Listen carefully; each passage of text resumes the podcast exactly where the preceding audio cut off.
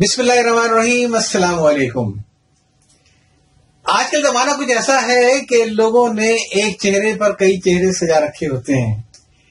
اکثر ادبی محفلوں کے اندر بہت ہی خوش مزاج لوگ جن کی باتوں میں چٹکلے ہوتے ہیں، جن کے ہوٹوں پہ ہنسی ہوتی ہے۔ جب گھروں میں پہنچتے ہیں تو اپنے اصل روپ میں نظر آتے ہیں۔ ان سے بڑا شاید پھر اکھڑ مزاج کوئی ہوتا نہیں ہے۔ اس لیے کسی ادیب، کسی شاعر، کسی مصنف کی اصل گواہی وہ نہیں ہے جو اس کی محفلوں کے ساتھ دیتے ہیں، بلکہ وہ ہے جو اس کا جیون ساتھی دیتی ہے، جس نے انہیں گھر سے دیکھا۔ آج میں نے جو کتاب منتخب کی ہے، اس کا نام ہے دوسری ملاقات۔ یہ کتاب اس مصنفہ کی تحریر ہے، جن کے شوہر آج تک کوئی کتاب نہ لکھ پائے، لیکن بیگم نے دو دو کتابیں لکھی اور کتاب پہ ایوارڈ پایا۔ جی یہ عمران مقصود کی کتاب ہے اور اس میں ہمیں وہ انور مقصود نظر آتے ہیں جو انور مقصود اپنے گھر کے اندر ہیں، جو اپنے بچوں کے ساتھ ہیں، جو اپنی بیوی کے ساتھ ہیں۔ ایک بہت سہل بہت آسان انداز میں انہوں نے پوری کہانی بیان کی ہے۔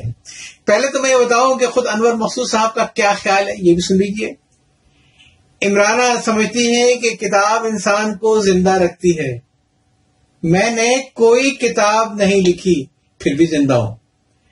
الجھے سلجھے انور کی طرح اس کتاب میں بھی میری لکھی ہوئی چند تحریریں ہیں۔ عمرانہ نے بہت لکھا مگر اپنی تحریر کا معیار کم نہ ہونے دیا۔ ایک بے فکری انداز اور سوچ کی لہر جاری رہتی ہے۔ جو لوگ عمرانہ کا مکمل مطالعہ کرنا چاہتے ہیں، وہ مجھ سے میرے فون پر بات کر لیں۔ تو پہلے تو میں آپ کو بتاؤں کہ بیگم صاحب ہمیں کیا بتاتی ہیں کہ جو لوگوں میں بہت مقبول انور مسعود گھر کے اندر کیسا انسان ہے؟ انور مسعود کے بارے میں وہ لکھتی ہیں کہ دنیا بھر میں اور ہندوستان بھر میں یہ رواج ہے کہ مشہور لوگ اور خاص کر فلمی لوگ بہت احتیاط سے باہر نکلتے ہیں۔ بندوق، بردار، گارڈ دونوں طرف ہٹو بچو کہنے والے دو چار قریبی ملازم آس پاس ہوتے ہیں۔ اگر ایسا نہ ہو تو ان کے سیلیبریٹی کے فین ان کو نوچ کر کھائیں۔ ایک طریقہ اور اپنایا گیا ہے کہ بڑے بڑے فلم ساز بھگوان مانے جانے لگے ہیں۔ وہ اپنے گھر کی چھت یا بالکنی میں کھڑے ہو کر جلوہ دکھاتے ہیں اور نیچے ان کی ایک جھلک دیکھنے والے شہد کی مکھیوں کی طرح بھن بھن کرتے ہوئے تڑپ رہے ہوتے ہیں۔ چاہنے والوں کے لیے جلوہ ہی کافی ہوتا ہے، تصویریں کھینچ لیتے ہیں۔ فون تو سب کے پاس ہوتا ہی ہے۔ اور جب تک جلوہ جاری رہتا ہے، پرستاروں کی بھیڑ وہی موجود رہتی ہے۔ یہ جلوہ تو چند منٹ کا ہوتا ہے، لیکن ان غریبوں کا بہت قیمتی وقت اس طرح ضائع ہو جاتا ہے۔ کسی کو دکان کھولنا ہے، کسی کو ٹھیلا لگانا ہے، کسی کو نوکری پر جانا ہے، وغیرہ وغیرہ۔ لیکن نہیں امیتاب شاہ رخ خان یا سلمان خان کا جلوہ زیادہ ضروری ہوتا ہے۔ میں بھی ایک ایسے ہی آدمی کے ساتھ رہتی ہوں۔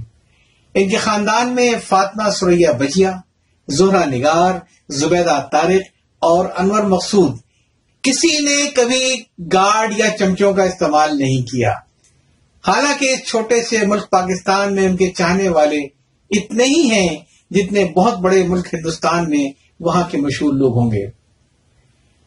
اپنے گھر کے حالات سناتی ہوں آپ کو۔ انور بڑی گاڑی پسند نہیں کرتے۔ ڈرائیور ہو تو مجبوری کو استعمال کر لیتے ہیں۔ ان کو اچھا نہیں لگتا کہ باہر ڈرائیور ان کا انتظار کرے۔ گاڑی خود چلانے میں زیادہ مطمئن رہتے ہیں۔ حالانکہ میں آپ کو پہلے بھی بتا چکی ہوں کہ میری آخری کوشش ہوتی ہے کہ میں انور کی ڈرائیونگ میں نہ بیٹھوں۔ سڑک پر کوئی شیشے پر ہاتھ مارے پیسے مانگنے کے لیے یا ہاتھ ملانے کے لیے بغیر سوچے سمجھے شیشہ کھول دیتے ہیں۔ سڑک پر چل رہے ہو تو لوگ پلٹ پلٹ کر ہاتھ ملانے آ جاتے ہیں۔ سب سے ہاتھ ملاتے ہیں۔ کوئی بات کرنا چاہے تو مختصر بات بھی سن لیتے ہیں۔ اکثر مہربان، بغیر وقت مانگے گھر کی گھنٹی بجاتے ہیں اور گیٹ کھلوا کر گھر میں داخل آتی ہیں۔ میں سمجھتی ہوں کہ انور کے جاننے والے ہوں گے۔ انور سمجھتے ہیں کہ شاید امو کے جاننے والے ہوں گے۔ جبکہ وہ گھر میں گھسی گئے تو کیا ہو سکتا ہے؟ انور مقصود کا خاندان کن حالات میں پاکستان میں آیا ہے؟ خاندانی ماحول کا ذکر کرتے ہوئے عمران مقصود یہ بتاتی ہیں کہ ان کے خاندان کی ایک خاتون تھی جن کا نام افسر تھا اور پیار سے ان کو سب پاشی کہتے تھے۔ بعد میں وہ جگت پاشی بن گئی۔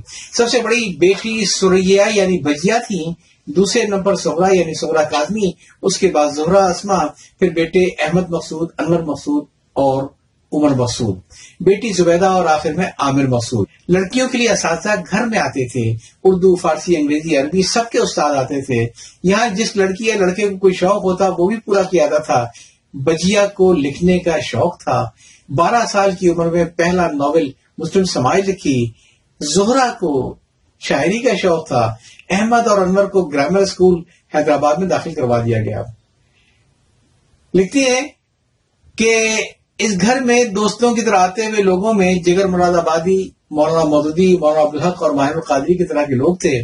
ان کی موجودگی سے بچے بھی فائدہ اٹھاتے تھے۔ ہر مہینے مشاعری کی محفل ہوتی تھی۔ یہ بھی بچوں کے لیے تعلیم کا ذریعہ تھی۔ گھر میں الواریاں کتابوں سے بھری ہوئی تھی نرگس کی ماں جتن بائی کا گانا ہوتا تھا۔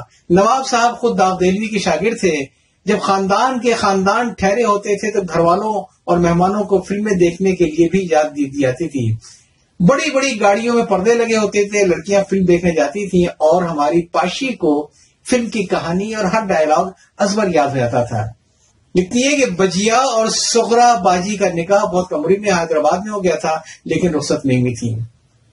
اب یہاں سے کہانی شروع ہوتی ہے اتنے متمل گھرانے کی، پاکستان میں آمد کا۔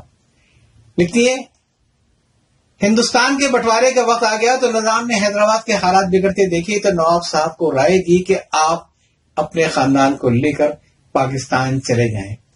حیدرآباد سے ریل گاڑی، سامان بھر کر یہ خاندان اور بہت سارے رشتے دار، دوست سب بمبے کے لیے نکل پڑے۔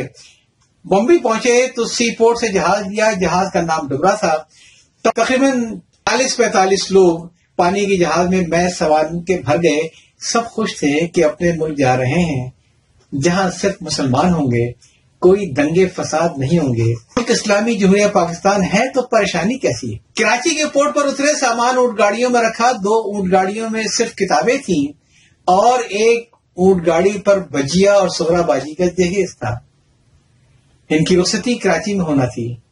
صرف ایک اونٹ گاڑی نہیں پہنچی، جس میں لڑکیوں کا جہیز اور قیمتی زیورات تھے۔ کوئی بات نہیں، خوشی یہ تھی کہ اب اپنے ملک پہنچ گئے ہیں۔ حکومت نے کہا گھر بہت خالی ہے جہاں چاہے تالا کھولے اور گھر لے لیں۔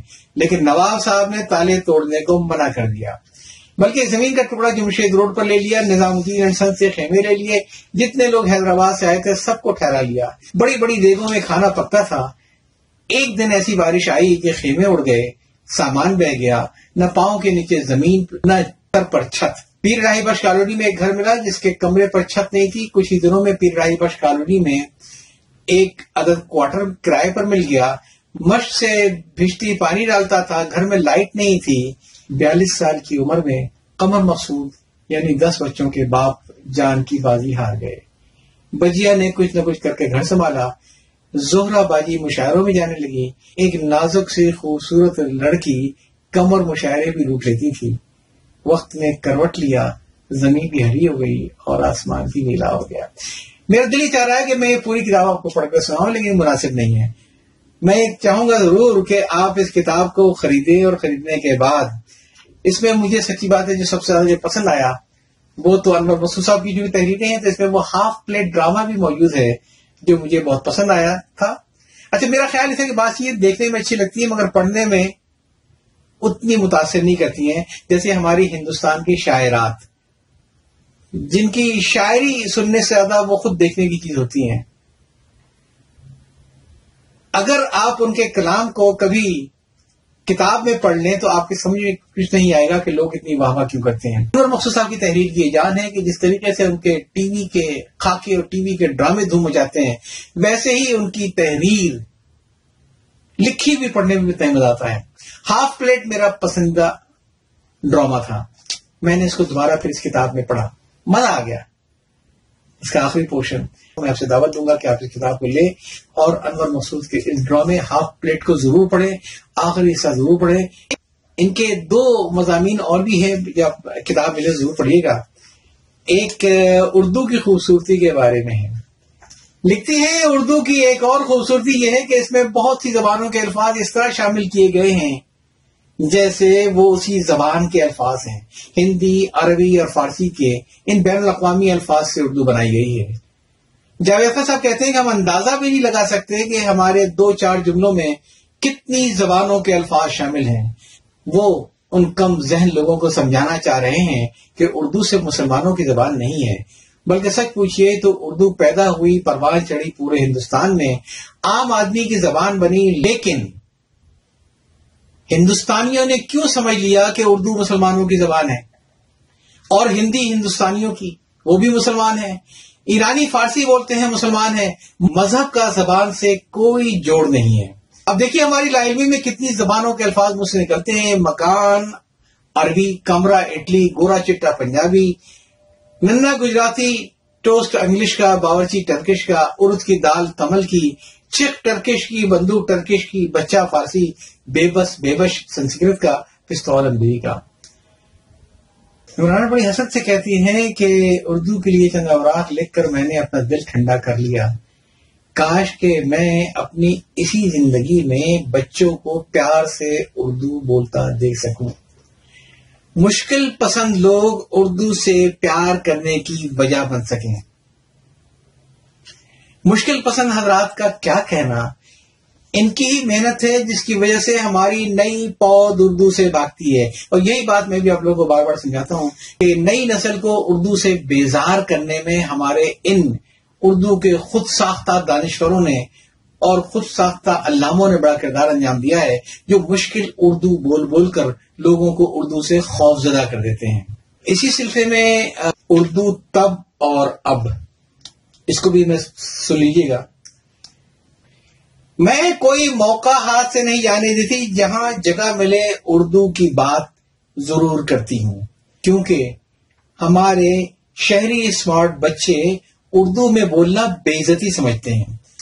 شک نہیں کہ انگریزی جاننا، پڑھنا، بولنا سب بہت ضروری ہے، کیونکہ بین الاقوامی زبان ہے۔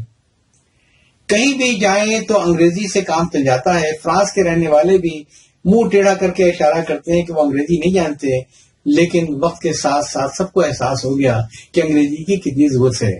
سنا ہے کہ اب وہ سمجھ لیتے ہیں اور ٹوٹا پھوٹا جواب بھی دے دیتے ہیں۔ بر صغیر میں یہ احساس ایک کمپری بن گیا ہے۔